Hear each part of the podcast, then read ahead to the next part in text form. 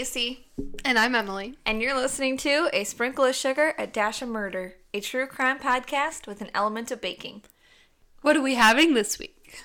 So, this week we are having minty mango mojitos. Yes, I love me a good mojito, even though mine is virgin because I can't have rum right now. But hey. I oh. was, I was at the store today and I found some non alcoholic wine. Oh! Yes, Stella What? Rosa has some non-alcoholic wine, so I'm so excited. I'm gonna try that tonight. Interesting. Mm, it's gonna be so good. So, anyway, with this me- these mojitos though, I was thinking my thought process with this, uh, with the mintiness of it. Our we'll uh, how do I word this? Because I don't want to give anything away, but the killer in this story, or the bad, really, he does a lot of different Yeah. Uh, different things. So, so the reason why I'm doing the minty mango mo- mojitos is because the Night Stalker, a lot of his victims say that he had really, really bad breath Yeah. and just really bad teeth, even. Mm-hmm. Um, so I was like, damn, that guy needs some mint in his life. so then that's kind of what brought around that. Um, and then the mango, I didn't tell Emily why I added the mango to it. I wanted her, I didn't know if she would catch on. So do you have any idea anything Um, about a minty mango mojito? Let me think. Not related to the case. Oh, oh. I have no idea. no. So this was one of mine and Emily's very first. Well, this was mine and Emily's very first drink together. It was? Yeah, in Whistler, Canada. We had these. We did? yes. Remember that? There was I remember drinking a mojito, but I didn't remember that it was mango. Yep. I just yeah. remember the mint taste more than the mango. Oh my god. Yeah, there was one when we were in Whistler, Canada together, which is an amazing place. Oh, I want to go back so bad. Yeah, it was so cool. Um, we there, we were both eighteen at the time, or I don't know. We were both No, I was 18. you were 19 because we went into one province and Casey could get into this club, but I couldn't because I was only 18. and I tried to sneak in and it didn't work out so good. no, the only time Emily has ever tried to, to even do that. Like Emily's not the type that she doesn't go out to the bars or anything. No. Like even after she legally could. So I this was so embarrassed. this was out of character for her. Oh my so anyway, yeah, there was one night where we all got drinks, and that was the one that you and I got. yeah. That was my But- very first mojito. If you're wondering why I could drink the mojito, it's because we went to a different province and it was legal to, if you were 18 to drink, but Right. the other one wasn't. So I don't know. Yeah, I know. There's different It provinces changes. in Canada. I mean, our Canada listeners understand. Yeah, know? but we weren't sure about it because we're American. Right. You have to be 21 here, so. oh gosh, that was such a that was so funny. And then the same night, these. This is so Oh off God. topic. This is such a good one. This These good story. Australian guys were trying to ask you, ask Casey where this um club or bar was. And Ca- They had such thick accents. They did. And Casey thought she was they were trying to ask her the time. She was like, It's eleven thirty and she said it like five times.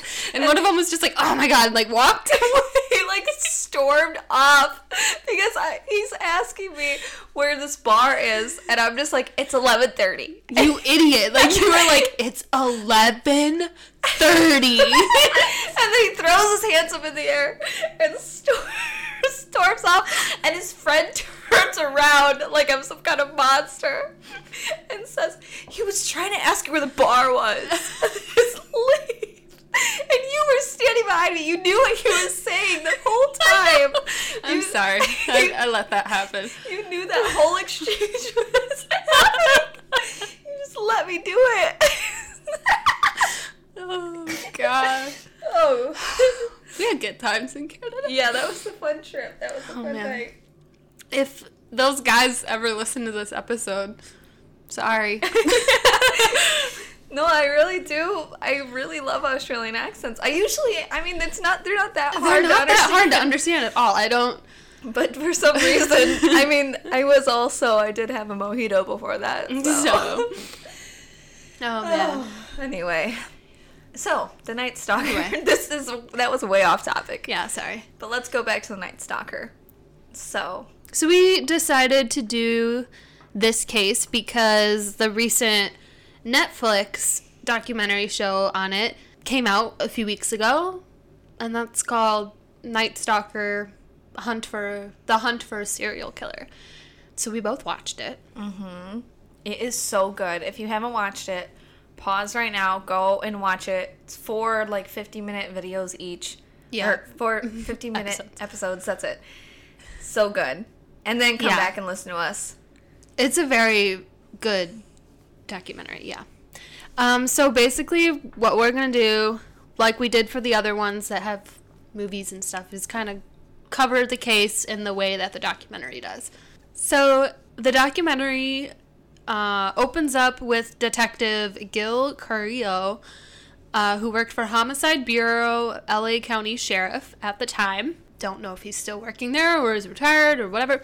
Um, and it kind of follows mostly him and his partner, Detective Frank Salerno, who is also Homicide Bureau, LA County Sheriff um, Department, and kind of their investigation and the way they uncovered the case, which I thought was an interesting way to cover it. I really I just like their whole story too. Yeah. Initially, I was kind of annoyed that they because they started off by talking about Gil. Gil is sharing his life and how he came up, and you'll you'll go in more into this. But I got kind of annoyed with it initially because I'm like, come on, get to the murder. I don't really care about this detective. Like, but you really actually end up. It, Really it's really heart- yeah, it's really actually heartwarming, like know. hearing his whole story. Casey and I both texted each other or Snapchat each other yesterday, and we were both like, "Why are we both crying right now?" I was only like maybe a half hour ahead of you in the same episode too. I was like, "Oh my gosh." Okay. Literally had me crying several times. Yeah. And I I do like if people are like, "How can you talk about this and be heartless?" Like I do cry, but like not on the podcast. So I'm Yeah. not a heartless person, I swear. Okay. anyway, so Gil is a Vietnam veteran. He's married to Pearl um, Carrillo, and he became a cop after college. Like Casey said, they they do a little more like about his life. Um, we're already talking about a lot, so Yeah. I just thought I'd give that little background and then that's, move on. That's a good point. But the one thing that I do like about Gil is he said that uh, when he was in the military, his whole goal was he was going to come back. Oh, yeah. And he was going to date Pearl again because she had broken up with him Mm-hmm. while he was overseas. And so he was so angry at her. So he was going to date her again just to break up with her. And then they ended up getting married. Yeah, that's cute. yeah, I think That's so funny. too. Meet cute. um, and then March 23rd, 1981 is when Gil became a homicide detective after only nine and a half years of being a cop, which I guess is a relatively short time to become a detective because it was pretty impressive for him. So, um, and then Detective Frank Salerno was like the big time cop and everybody knew his name because he had worked on he's been working as homicide detective for a long time and he worked on another famous case called the Hillside Strangler which was also in LA which uh, we'll have to do that sometime. Yeah, that, right. That was interesting. And I had never heard of that before, had you? No, I hadn't. And it's really neat because I think Salerno was talking to Gil at one point. He's like, "This is, this is never gonna happen again." You know, you. I mean, hardly any homicide detective deals with serial killers, mm-hmm. and then to deal with it twice, Yeah. is unheard of. So even Salerno was like, "Yeah, that was a once in a lifetime case. Never gonna happen again." And here he is. Yeah, That is so- crazy. What are the odds of that? I know. Well, I was saying that like with I always bring it back to like this would be a bad movie, but like it would be a bad sequel because it would be like on. I would assume that this movie that I'm making up in my head right now is about Frank Salerno. So if you were to make a movie about that, where it's like this this detective solves this case and it's the hillside strangler all this stuff that's one movie in mm-hmm. itself And then the sequel is another serial killer case that he has to solve. And it's Yeah. like that would just be unbelievable at that point. At that point you'd be like, "Okay, what's up with this guy? Like why why is he solving all these serial killer cases when Yeah. that barely ever happens?" Yeah. But also like LA, I feel like LA and like that time, like 60s through 80s, had a lot mm-hmm. of killers there. Wasn't Zodiac in LA? I could be wrong. I'm not sure. I just know that Now I need to know. was he the one that would kill the prostitutes? There was one that would kill prostitutes. I think that was in California. Oh, well, it, wa it was San Francisco. Zodiac. Okay. So still California. California. But California was like the land of cults and stuff. And I was like, I wouldn't want to live there at that time. Well, it was interesting because at one point in the the very beginning of the um Show. the show, the series, they were saying that uh, LA was, you know, the place you wanted to be. Didn't seem like anything bad ever happened. Only Yeah. good things happened in LA. But then there's this one guy who I think is a journalist, and he's talking, and he's like, "No, there are lots of sides to LA, and there's Yeah. really, really dark sides mm-hmm. as well." Which I didn't. Just a side note, he that journalist wasn't I don't understand the guy he was in like a biker jacket and he had Oh, long hair. Zoe something. Yeah. I didn't understand where he came from or how he played into it other than like he was interested in it and like I think he just covered it, so they were talking to him from like a reporter's standpoint, you know. But, okay yeah. because like i know that there were the two reporters that were like really big in it which we'll introduce later Mm-hmm. but then there was this guy that was talking a lot and i didn't think that he was very well introduced because i had no idea who he was Yeah. and he like almost looks younger than everyone else too Yeah. oh, okay. So, yeah, so Frank is like the big time, you know, kind of a celebrity among cops. And Gil was the youngest detective there. So they were kind of this odd couple that they would later become partners on this case. So, March 17th, 1985 is day one of this spree of crimes in this investigation, and it happens to be St. Patrick's Day. And Esther Petschar was at a thrift store and she saw a man pick up an ACDC hat and he had like a little devil on his hand. And then on her way home from work, someone speeds past her and swerves around and looks at her. And it's the same guy she saw earlier when he has a bunch of like missing teeth and it's really gross. so creepy So she saw him that night for sure, and that would be really weird to like reflect on later if I were her. Mm-hmm. So that night is the first crime, and it's in Rosemead. Um, when the police get there, the garage doors open. There's blood on the floor, and the ACDC hat is on the floor. And Gil and his partner go in, and at this time he is not partnered to Frank yet. And um, a young woman named Dayle Okazaki was shot in the forehead, and she was 34 years old. This is kind of amazing how they know this de- next detail, because Gil says Dayle had put her hands on the countertop to see over it, and the killer was on the other side, like waiting for her because he knew she was gonna pop up and like look to see if he was there, and that's when he shot her. And I'm like, how do they how do they know these details? Can they tell that, or, or are they getting that from a confession later? You know? Right. I mean, you can fingerprint and you can kind of probably see that hands were there at one point. Yeah. Um maybe the position of her body, like the way her knees were bent, they could tell that she was like half up and like coming out of a crouching situation or Yeah. position or uh, but other than that, yeah, it's It's it's really interesting how they how he Come up with described that situation. yeah. But I guess that's kind of part of being a detective is there's certain blanks that you have to kind of fill in Right. yourself by assumptions, I think. Yeah. Which is why I probably couldn't be a detective. Not probably, I couldn't. Just that Because I, I feel like I wouldn't come up with things like that on my own. I don't know. Right. I'm too much of a uh a real like I'm really bad at I I mean you can tell by the way that I'm always saying, "Oh, that'd be a really bad movie." Like because I'm like, "No, stuff like that only happens in movies." But that's the crazy part that I'm realizing more and more as we cover these things is no, they don't. They don't only happen in No. movies. Like this th- movies are scary Crazy things are real. are cuz it's realistic. Yeah. Yeah.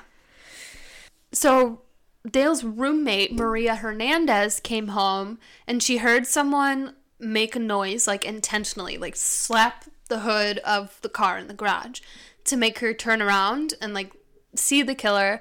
And she mm-hmm. hel- holds up her hands to protect herself and he fires a gun and the bullet deflected off of the keys in her hand and knocked her to the ground. Right. I think that's so lucky.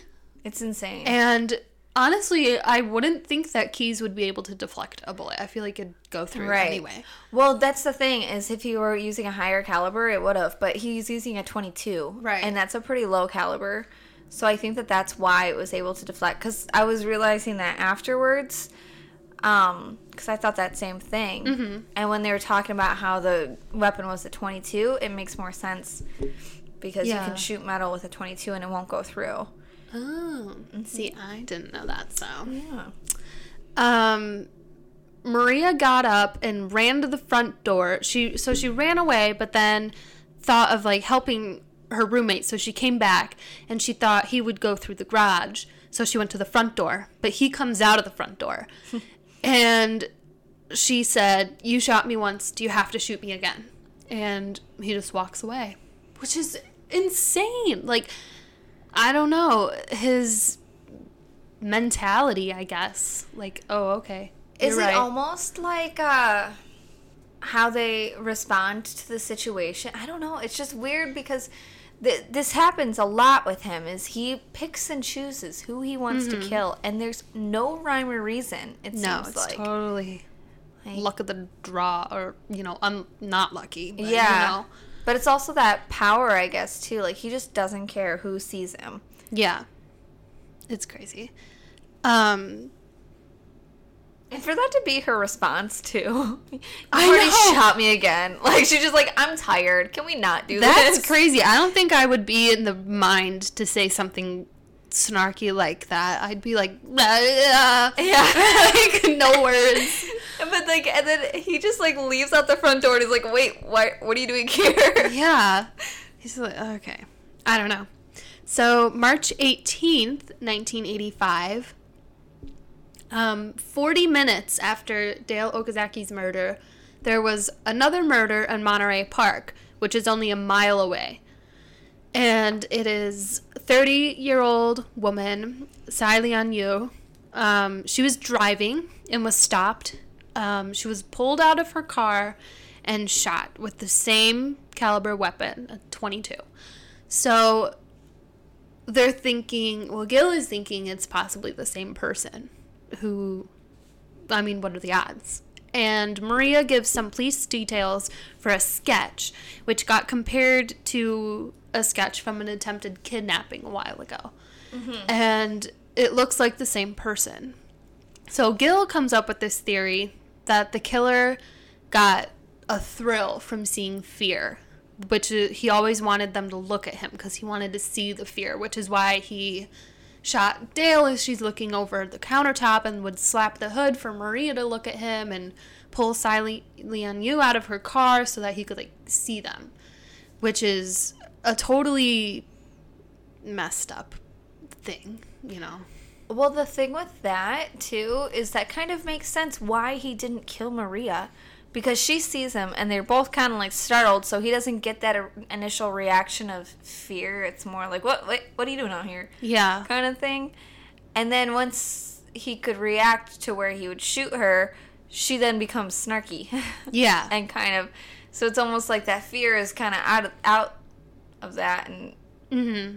then she's And he's like, well, whatever. yeah so Yeah. he moves on from there So, March 27th, 1985, which would be day 10, there's a double murder in Whittier County of Vincent and Maxine Zazzara.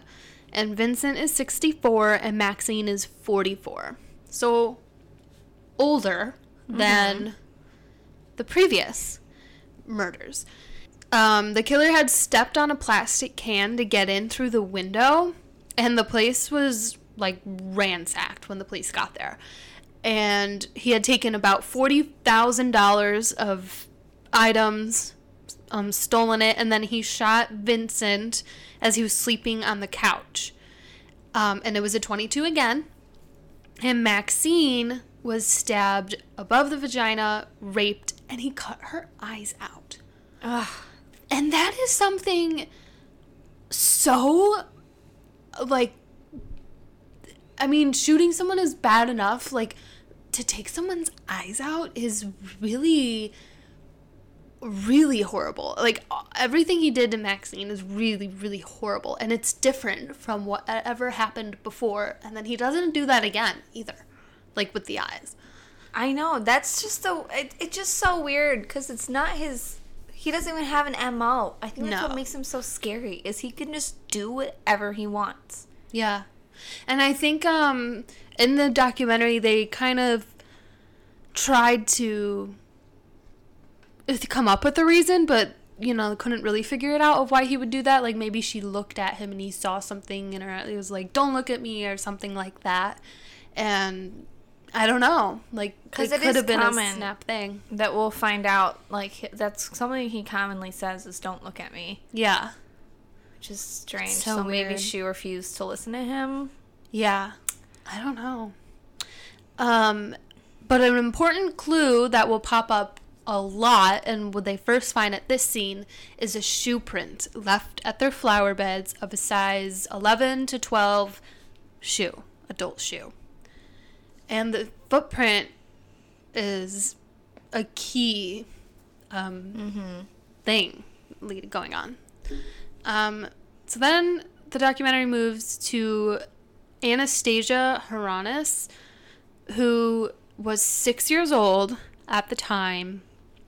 Um, she woke up, she was woken up and taken out of her home, and she thought she knew him. So she was like, Oh, I, I know this person. He looked sort of familiar to her. So she went with him, and he told her to open up the glove department in the car that they were driving in. And Department. Did I say that? I didn't even catch myself. Compartment. Compartment. Glove compartment.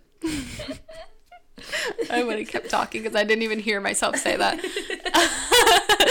um, to show her a gun. Just and she said it was kind of like a just like, hey, this is here sort of thing. And he made her like touch him and then when they got to wherever they were going, he put her in a duffel bag to bring her into the home. Which, oh my god. And sexually assaulted her and she said she kept trying to get him to stop by saying like oh i have to go to the bathroom you know and that just like she did that multiple times and it never really worked um and then he put her back in the bag as he took her out dropped her off at a gas station and was like go call 911 for your family to come get you and left her and this is another drastic drastic change in his previous crimes and it's it's more to me it's more scary when they're like this where they just can change what they want Well, yeah, that's the whole thing. Yeah. Yeah. Like at least you can say, "Oh gosh, I'm, you know, I'm his type. I'm the victim he'd go after. Like I have to be more careful." But literally everybody had to be more careful because there mm-hmm. was just no rhyme or reason. Yeah. Nothing. and that is it's there were a series of child abductions and sexual assaults of children who were just abandoned in random places like all over the county so these were very different cases. So Gil was not assigned to any of these child abductions, um, but he was paying attention to them and paying attention to the children's descriptions of this man. So he was thinking it's the same person. And thinking he's a serial killer who also abducts children. And not many people believed this because, um, first of all, they had never investigated someone who was like this before. And they all think Gil is just like this young guy trying to make a name for himself. So he's proposing something like outrageous. Yeah, and they literally laugh at him They, yeah. when he Which- makes this. God, when he, if I were Gil, and he kind of does say this in the documentary, when he turns out to be right, I'd be like, I told you so. I told you. I told you. Yeah, and I told you. Yeah, right. You're all stupid. oh my God. But it was super, super unheard of. And like the whole of criminal history, there's no one on record before this, you know, being so diverse in the the murder weapons, this kind of crime and everything. Well, yeah, I mean, the fact that he would kill someone when he just randomly breaks into their house, goes in there, kills them out of nowhere, and then, but uh, like, then, you know, sexually assaults children, but then leaves them alive. Like, Yeah. I just don't understand it.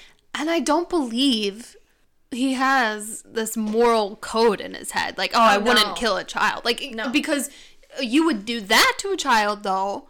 And so I just don't.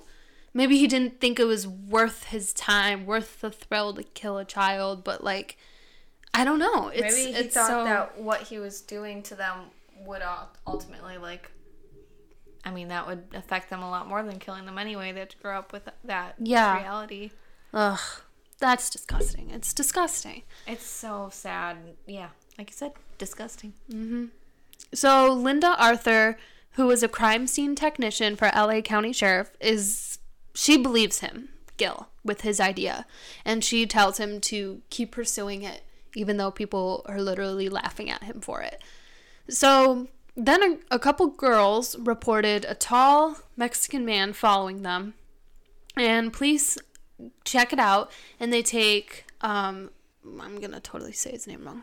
Ro Robles Arturo. Mm, I don't know. Into custody, um, but basically he he wasn't the guy. He was just a weird person who Yeah, liked to follow men. Yeah, right. I mean, women. they just they found like panties in his house Mm-hmm. with like slits in them, like. Ugh. yeah, But then- photos. yeah, a lot of pictures. So then they're just like, this guy's a weirdo, but he's not your weirdo. Yeah. Move on. exactly. May 14th, 1985, day 58 at this point. Linda Arthur goes to investigate the Doi family. Um, William Doi was 66 years old and he was shot and killed. And his wife Lillian was raped, beat, and robbed, and he put thumb cuffs on her. Um, William managed to call 911 after being shot to save Lillian's life. And when police got there, she had ripped her thumbs apart to get out of the thumb cuffs. I can't imagine that pain and like uh, inflicting that on yourself in your desperation. right. I wonder if she even felt it. She was probably just so panicked and her adrenaline was so high that she probably just was like doing whatever she could to get away. That ugh, that goes like right through me. But I admire her for that. I mean, because, cause like you said, that's like something that's really hard to do to yourself. And she's just like such a tough woman and such a fighter that she was willing to, like, she knew what needed to be done for her to get out. Yeah. And then around the same time, Wait, Uh, well, she she survived though. She did, yeah. Yeah. Because her husband had managed to call 911. So, um, around the same time, or like the day later or something, at a construction site of a child abduction, they see the same footprint that they saw at the Zazzara household. So, at this point, people I think are starting, since the footprints are so similar, um, or are the same, they are the same.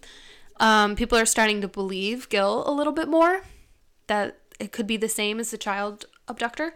And Frank and Frank Salerno and Gil both lose their partners at this time, um, like due to like being retired or something, not like dying. Um, so Frank asks Gil to be his partner. And this is like a big deal because Gil's like the young guy. So he was really excited that Frank wanted him as a partner. Right. He's like this big, goofy guy, and Salerno's this uh, really like tough, serious guy. Yeah. So it's just, yeah, they were not. People would not have typically paired them together. Yeah. Um, And it was interesting hearing Frank Salerno's reasoning behind it. One of them was he speaks Spanish. oh yeah. And I mean, like, that's actually, like, he's like, yeah, I mean, this guy, he is ambitious, works hard, he speaks Spanish. You know, it's like he's, like, shopping I for, him. like, he had his pick of partners. Yeah, he could have could picked anyone. Pick anyone he wanted, and he picked Gil. Mm-hmm. It's just cool. And that they're like is like the buddy cop, good cop, bad cop kind Yeah. of thing. Like it works really well. And like even one of um Anastasia, the six year old, would later say that Gil reminded her of her teddy bear. And I thought that was so cute. I was like, oh my god. Like he was just like this I guess like you looked at him and he was like a comforting guy. Yeah. Which is, Yeah. yeah.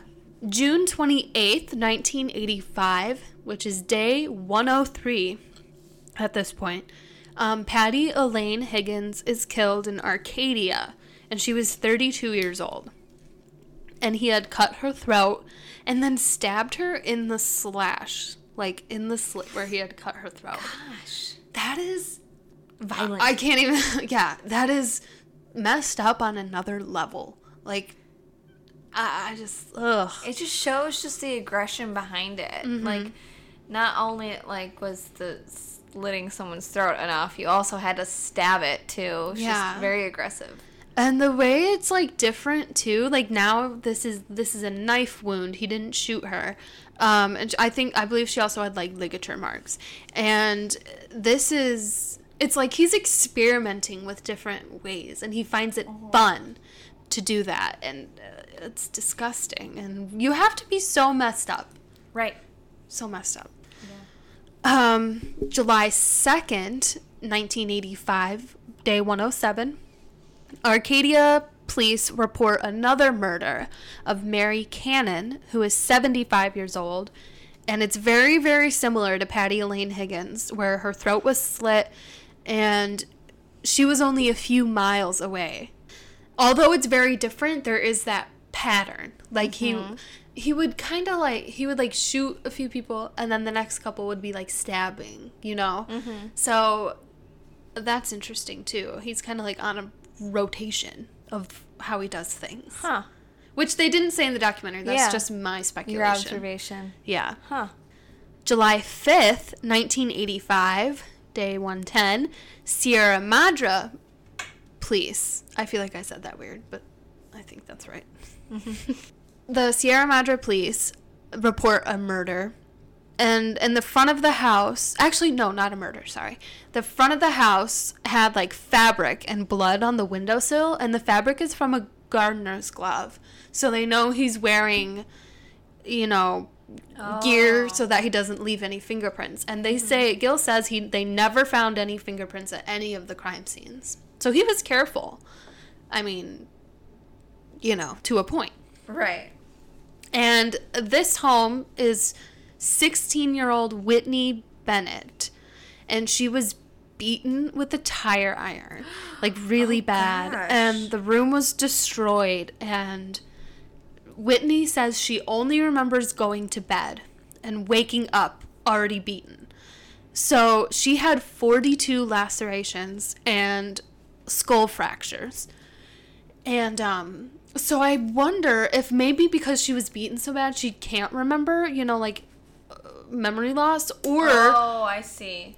that could be it, but they, they didn't really specify. Or I'm thinking maybe she just was asleep for the whole thing and literally just woke up and was like in a lot of pain and like beaten. Right. But I feel like, he like knocked her out really soon into it. yeah. So I don't know. Either way, she doesn't remember. And I don't know if that's like better or worse to not remember. Because you would feel like, oh, there's gap of time. I, I just can't remember. And like that would be really horrible. But also, would you want to remember that? That's a good point. know? and she's only 16. It's crazy. I and once again, this is just such a a change from what's Mm-hmm. already been happening. Like if I were to be looking at this case alone, I'd unless there were like other beatings in the area, I would say this this it's not connected just be because of the fact that um it's so different and just aggressive. I would say that like might be an ex boyfriend of hers or someone in the family like that she knew. I don't know, some enemies. Mm-hmm. Yeah. And then there was that shoe print in blood on her comforter. So the shoe print shows up again, and that is linking all these crimes together, which is why it's so important because without that, they couldn't definitively be linked. Mm-hmm. So at this point is when everybody admits that Gil is right. And he was right all along, and they should have listened to him from the beginning. That was the, the a cool part in it because I think when they see that shoe print, Frank Salerno recognized it right away, and he looks at him and he's like, "Okay, tell me everything that's in your head right now." Yeah. because he realized this guy's onto something, Yep. and so he wanted to hear everything he knew. And I mean, it's really cool because Gil has been following it for so mm-hmm. long, and he knows of all the cases in the area. And so he's able to say names, dates, addresses just off the top of his head. Because he was paying, he was the only one paying attention like that. Mm-hmm. Yeah, I thought that was super impressive. Yeah, so I think that um, it was just a cool like partner moment between the two Yeah. of them because it's kind of like he, I don't know, Frank Salerno saw something in him and he was right. Yeah, and that would, uh, again, that would just be a really good moment if I were Gil. Just, Yeah, I, it's it's terrible, but like to be like, I, it's a moment you prove you know what you're talking about. You're not just this young right, guy. right. Yeah. So that is the end of the first episode of the documentary. So this will go into episode two if you like want to follow it like that. Uh Sorry, just like talking about the episodes themselves though and how they're done. There were certain parts that I was I would get kind of annoyed with. You know, they constantly switch over to the gun shooting and like they were really trying to dramatize it a little bit. oh, they do do that, yeah. And then while someone was like talking, they'd still be like, you can tell that the person had spent a lot of time in front of the camera, and so like if, if like the person looks like off in the distance, like just thinking about something, they'll like record their face like as if like they're reflecting on the moment. I don't know. Yeah. It just was like really kind of cheesy to me at times, and I didn't like the constant switching back and forth between things Yeah. at times. But then there were other times where I thought that they did a really cool job. Um, and then later on, I'll, I'll talk about it. There's one specific part that I was like, oh, Oh, wow, I really like that they did that. So I'll Wait, talk about what it. episode is it in? Do you It's the fourth episode. Oh, okay, So, I'll talk about it next week. Yeah, because we're gonna do the first two this week, and then the three and four next week. Yeah, I would agree. I, as a whole, I think this is an excellent documentary. But I do, mm-hmm. I hate the little intermissions of dramatization they have. I, mm-hmm. like we could, we, we could go without that. right, exactly. I, I'm, I prefer my documentaries to be straightforward. I don't. right. I don't. It's a documentary. I don't need dramatization. Like it's already dramatic enough. Just tell me what Yeah, happened. exactly. Because, yeah, in itself, like on its own, it's already a crazy story. Yeah. So, um, at the top of episode two, they start going through just like the bullet point details of how dissimilar this guy is.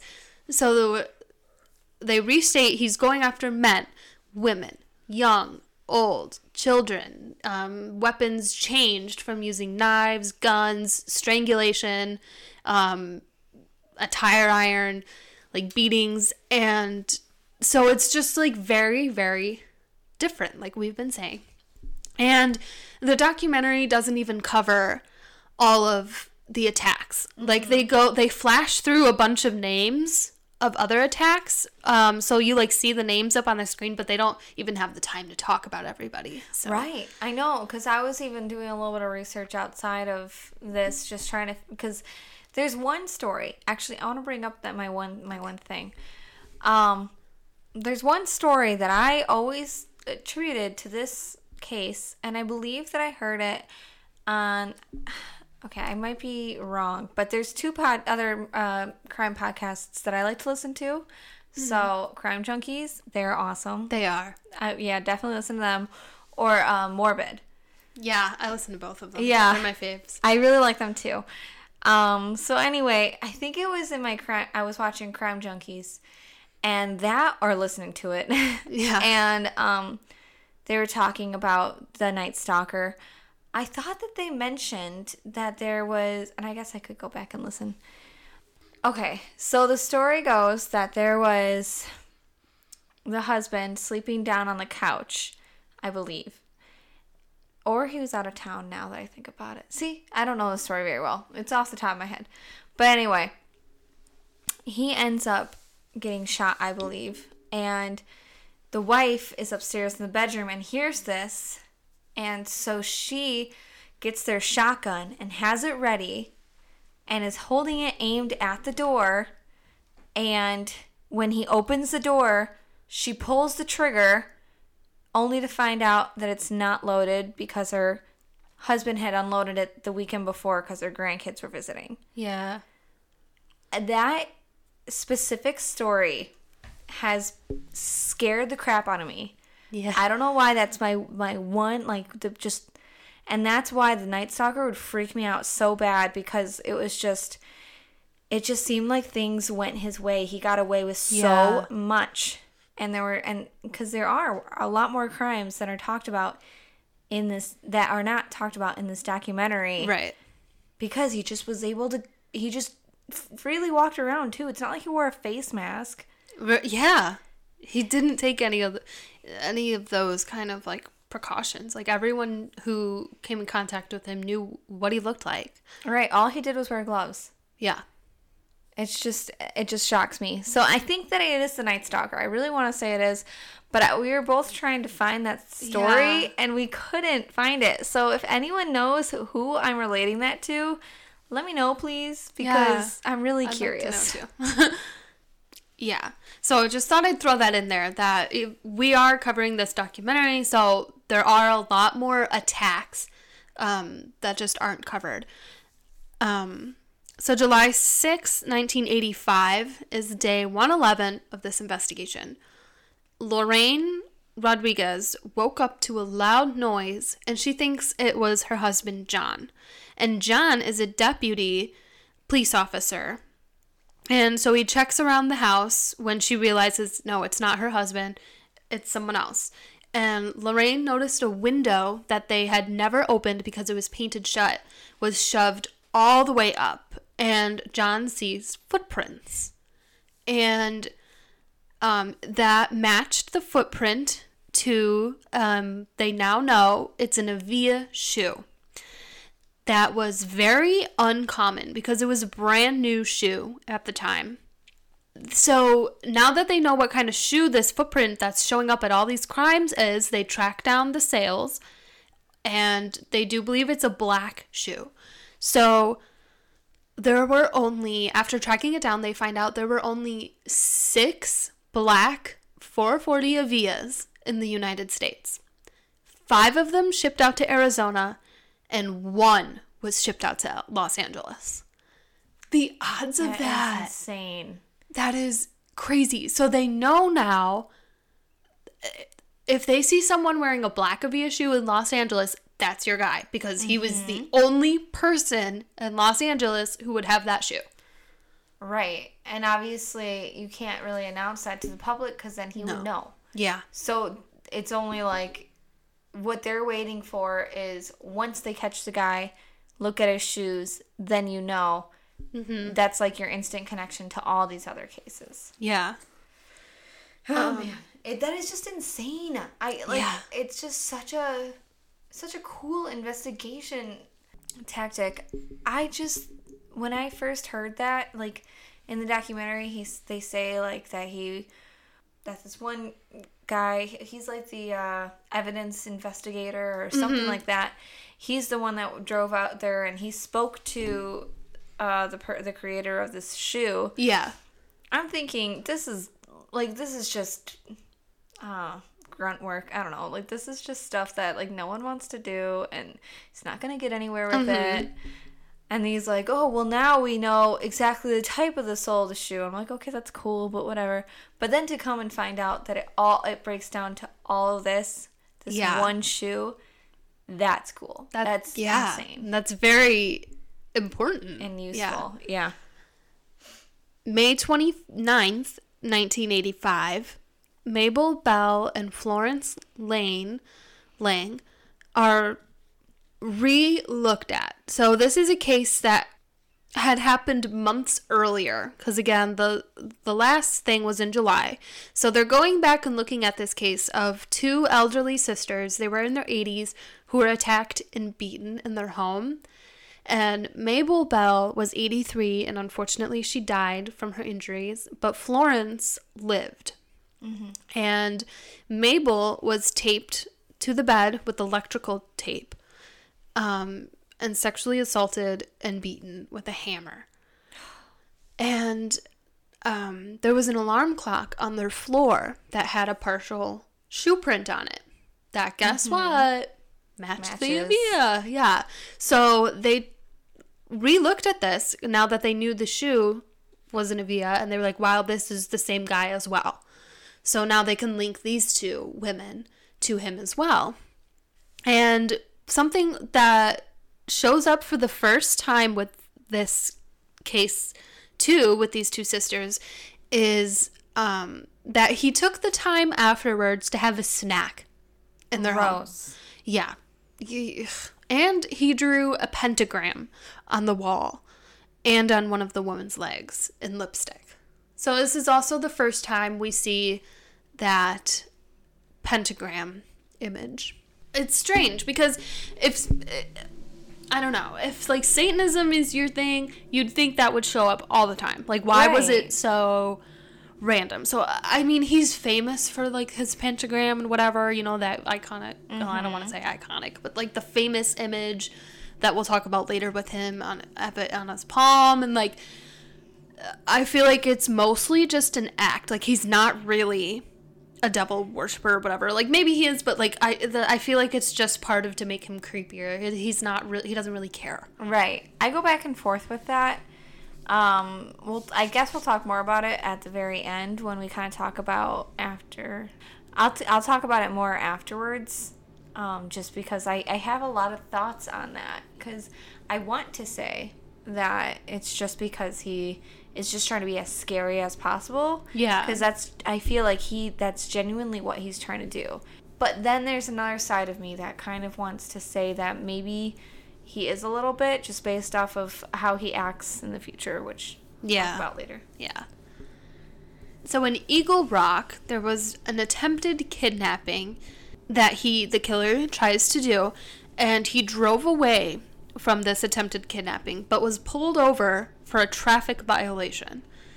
Um, and I don't remember what it was. Maybe he like was speeding or whatever. It was. Yeah, I can't It wasn't a it was. serious thing, but but as the cop is like going back to his cop car to like write a citation and whatever, he hears on the radio about his attempted kidnapping that he just did.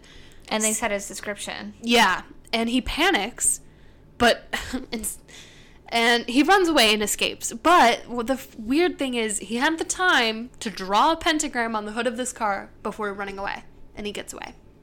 I'm like, how how did the cop not see him do that or able to catch him on time? He takes the time to write a draw something. It's so dangerous for him to have done that because by doing that, he's basically saying like, "Hey, I'm your guy." yeah, Um, making if he would have gotten caught doing that, or like right after that, he would have been guilty, and then he they would have like realized what he had done yeah. because it's only because he drew that pentagram. Mm-hmm. And it's another one of those cases where a cop is so close. If he had just arrested him then.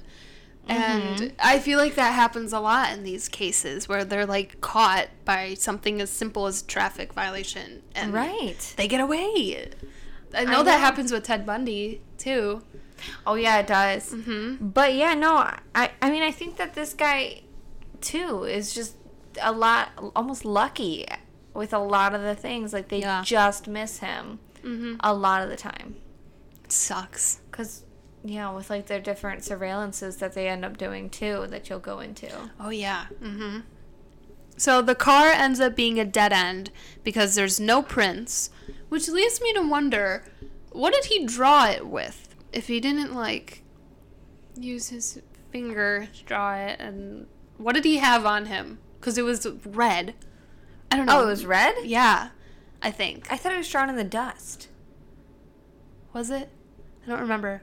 I don't know if they show a picture of it, or maybe I just imagined that. Hmm. But I kind of pictured that they drew it in the dust of the car. But Oh, you're right. he He would probably use his finger, but, But he would have yeah. no, they would have noted. Oh, he was wearing gloves, but they they didn't talk They about didn't that. get any prints off of it. Maybe it's his knuckle, like the the front of his uh knuckle. Maybe. Like Oh, ape. but also, okay, I guess I forgot to mention. But the car before, it wasn't processed right away, and it sat in like this Mm. junkyard or whatever for a very long time. And by the time they got to it, I, I, oh, I do remember them saying that the sun had like burnt away any evidence that could have been useful. Oh, you're so right. I remember that now. Yeah.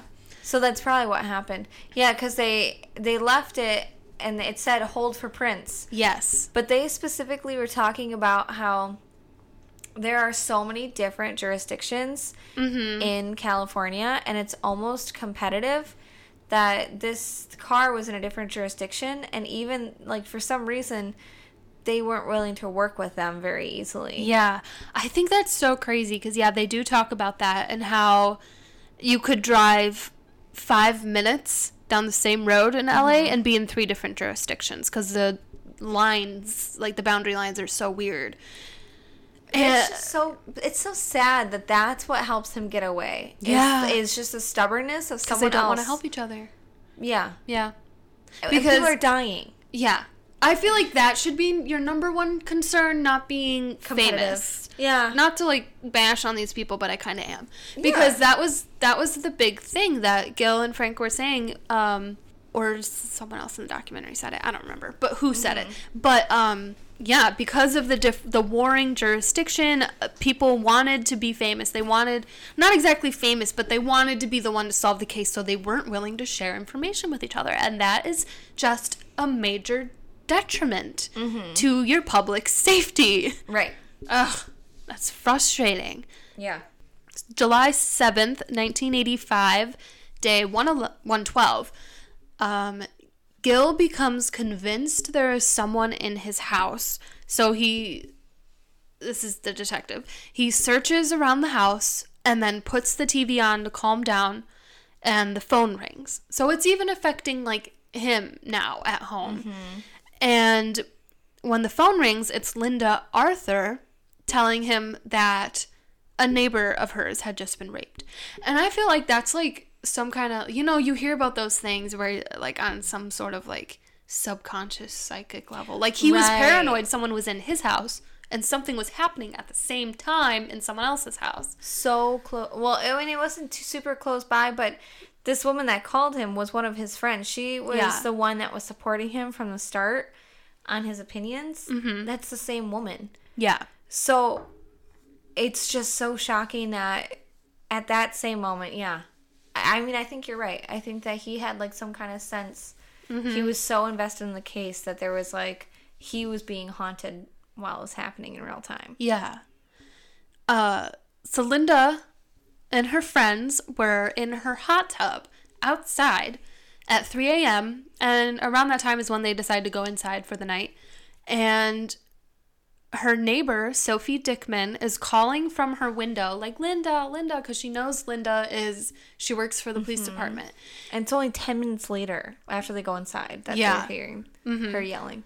And she's so Sophie is calling from her window that she's been robbed, raped, and handcuffed to the bed. And she had pulled her bed that she was handcuffed to to the window to be able to open it and yell out to Linda.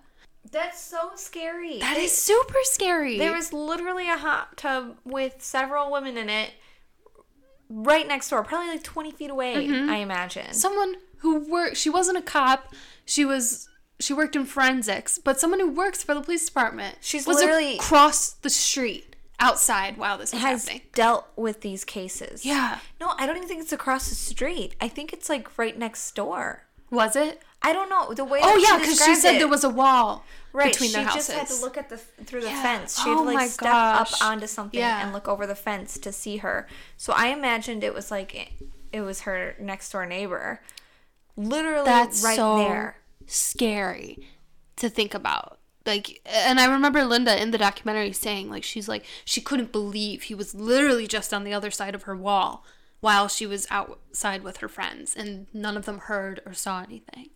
And it could have been them, That's you know? so ballsy on his part. How does he know that she's? I mean, how does he know that this his victim's not going to yell out and he and then they'll hear and call the police? I mean, yeah. they're right there. He's like, "Mm, I'll take the chance because he just doesn't give a shit. so crazy. Yeah.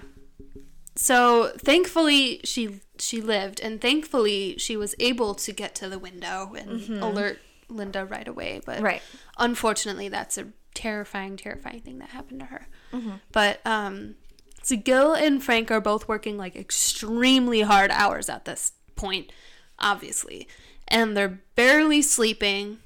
And um, Gil's wife Pearl recalls that he they were they would fight because she would tell him to like take a nap. And he'd be like i'm not gonna take a nap. I'm gonna go to work. Because he was so like i have to solve this. I have to solve this. And that's a really i mean as a wife too i'm not a wife but like i imagine that would be it would be really hard to go through like to watch your husband suffer like like mentally Right. like that you know yeah. So, July 7th, 61 year old Joyce Nelson is killed in Monterey Park. And she was a very energetic and like loving woman. And her granddaughter, Colleen, was having her 14th birthday party. So they were going over to Joyce's house. And Don, who is her son, is the one who had to find her. Mm. And that's just that's such a terrible thing Right. for any child to see. Like he's an adult, but you're that's your mom. Yeah. You she he's her child, you know. And you don't want to see that. and he was being interviewed and Yeah. him so it was him his wife and then his daughter were all being interviewed in this and like kind of how they felt and like what was going on at that time because they mm-hmm. all have like really good vivid memories of it Yeah. And Don said something like crazy is that Don said about his mom that she was always afraid like her whole life of being raped, he said. And that she kind of had this like premonition that someday she would be a rape victim. And that's uh, so crazy to live with. But another thing, unfortunately she she did die, but she had fought him and she was not raped. So, and I her in the documentary, her granddaughter Colleen says she remembers being so thankful for that, thankful that her grandmother was a fighter and that at mm-hmm. least she was spared of that because she fought him. right yeah like it was very obvious that there was a struggle and she fought him a, she fought him off a lot and so then he didn't end up raping her and then that's when sh- he went over to linda's neighbor's house Yes. Mm-hmm. Right. So that actually had happened in the same night. Yeah. And like the way Gil explains it is like he didn't get off sexually with Joyce because she fought him, so he had to, he went over to Sophie. That Ew. satisfaction. I guess. Yeah, You know, just- like it's I- disgusting, but like that is how he saw it. yeah. I, I'm sure. I'm sure Gil's right. It's just disgusting. Yeah. It's so nasty. I don't know. And maybe it's only because he had killed Joyce earlier that he didn't kill Sophie, you know? Right. So But it's, it's it's, like- weird. It's not like it's he hasn't killed multiple people in one night either, though. Yeah, yeah. It's you never know what it's gonna be. Honestly, I wonder if there was more to it, like the reasoning why he wouldn't kill someone. Like if they listened to what he told them to do, then he wouldn't kill them, or if they if they weren't scared enough, he wouldn't kill them. I yeah. just want to know what. What it was. There's got to be something that just makes him decide not to. Yeah. I don't know. So around this point, oh, and before I move on from that, Sophie and Joyce's houses were less than a mile away, and like you said, it was on the same night. So they were very close to each other, and he's just easily able to just like hop right over to someone else's house, and it's that's insane. And how does he know? I mean, there must be some sort of surveillance because how does he know that this this woman is home alone? Both these women live home at home alone. Yeah. I mean, uh, later uh, when I was looking it up, he didn't know. Um, cuz I I had like I'll talk about it later. I had looked into like the psychology of the thing and it was exciting to him. It was the thrill of him to just randomly select a house and be like what's going to be inside. He didn't know. He didn't plan any of it out. He didn't select any victims. He selected the houses. You know, so he would never know what's going to be inside, but that was exciting for him. So yeah. So weird. And then also, I thought because you had told me that story you said earlier about the woman who with her gun um, not working. I thought it could be if it is this case, if it is the Night Stalker that you were talking mm-hmm. about. I was kind of thinking it might be Joyce because it was her granddaughter Colleen's birthday. oh, So I was oh. like, oh, maybe maybe it was her, but I have absolutely no proof of that because I didn't mention it in Right. the documentary. So, yeah. yeah, I don't know. I don't know. So about 200 officers are working on this case at this point. And there are calls of like tips and leads left and right and they have to go investigate every single one of them. And they could be absolutely and most of them were absolutely like ludicrous, like not relating to the actual case at all, but they had to mm-hmm. go check it out. So that would be absolutely exhausting. And July 8th, 1985, day 113, Laurel Erickson is who she was a reporter of KNBC News and she calls asking about the Avia shoe. And the police are like, "How the hell do you know this? Cuz this is not public knowledge." Right. So someone inside the department or obviously let slip somewhere and how she found out. Um and they tell her like you absolutely cannot blow this. You will blow this entire investigation if you do a story about this shoe because he'll know. Yeah, and he'll stop wearing them. and there's no way to connect it. He'll get rid of them, and then there's no way to connect him. Yeah. And she says, Well, okay, I won't do the story about the shoe. If you agree, Gil and Frank, to do an interview with me, an exclusive interview. So they do agree to that, but Gil and Frank are pissed. They do not like this woman because, as we'll see later, she creates several roadblocks like this for them where she will threaten to go public with details. As a reporter, like that's her job, you know, but um, it would seriously create hindrances for them. That really does annoy me though, because they're like, why would you put other people's like this is literally an investigation. You're putting people's lives in danger by Yeah. by d- releasing this information. Like, do you really want that on your head? Right. I just- yeah. For I a mean- story, like I Exactly for a story. I mean, there's other ways that you can what you can do to help this investigation to save lives instead of making it harder on the police yeah. that are trying to just stop this guy. Yeah. I that's what I wanted to be a journalist and like I still do, but like that's why I want to do like entertainment journalism. Yeah. I don't want to be in the position to ever have to like do or write over. someone like that or screw someone over. Like I'm like that's why I write about what movies are great this week. Right. like that's what I So, but yeah, that kind of journalism is like And she was I wouldn't be into it. about it too. She was like really happy with herself. Yeah. Because she's she's like, I got the scoop on this exclusive interview by having this leverage.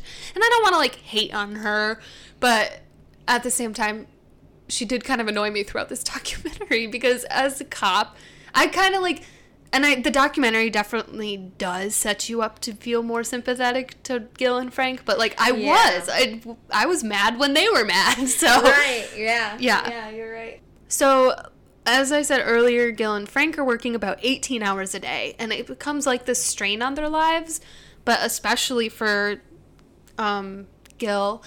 And he and his wife kind of they have they're starting to have like problems because like he's tired all the time so that of course makes you more prone to like Cranky. arguments and things like that and she leaves oh she doesn't leave yet but like i'm just gonna preface this um she and the kids leave the house until the investigation is over because it gets like really close to their house at one point so it's just not safe Right. so um, that would be like super super hard too to like when you come home you're not even coming home to your wife and kids and it just like consumes Right. your life as a detective But then at the same time, I think he I think he understood because he's I I would want my family gone. If there's like Yeah, a killer yeah. in the area and I can't leave, I'd be like, okay, you guys you guys need to go. yeah he definitely did Because I seem mean, like he he would leave in the middle of the night and then leave them. yeah it And wasn't so- safe Yeah, and this happens so close by. How does and it's not like the killer's there caught. He's still out there. So while Gil's gone, then they're home alone. Yeah. In the middle of the night. Mm-hmm. July 9th, 1985. So going back to that car, uh, the docu- we already said it, but the documentary at this point, that's when it goes back to that impounded car and says it was out in the sun and there's no forensic value. So all the way we mentioned it earlier and then it's July 9th when Gil and Frank are finally able to get their hands on it because of that jurisdiction war with all the red tape blocking them. But what they did find in the car on that day, July 9th, is a business card to a dentist in Chinatown. And so their killer, they go to the dentist. Um, he had an appointment on July 3rd at the dentist office, and he had written his name was Richard Mena and given a fake address. So they're like, this is probably the guy. And the dentist is working with the police and gives them his x rays. And he has really messed up teeth. Disgusting teeth. Hence the mint. yes, that's the mint.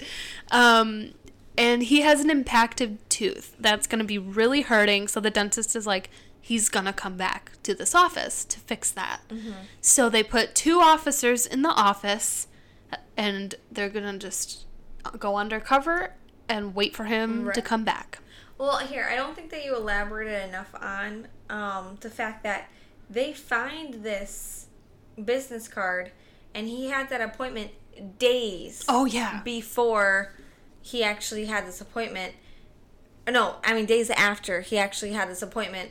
So he had already been there. Yeah. If they would have found this right away, then they would have known and He been able there. to catch him sooner. Yeah, I did forget to say that. So that's like that's an annoying part. Like that Mm-hmm. actually messed them up for this investigation and prevented them from catching him because of this stupid jurisdiction Yeah. war. It's so so oh, it's so frustrating.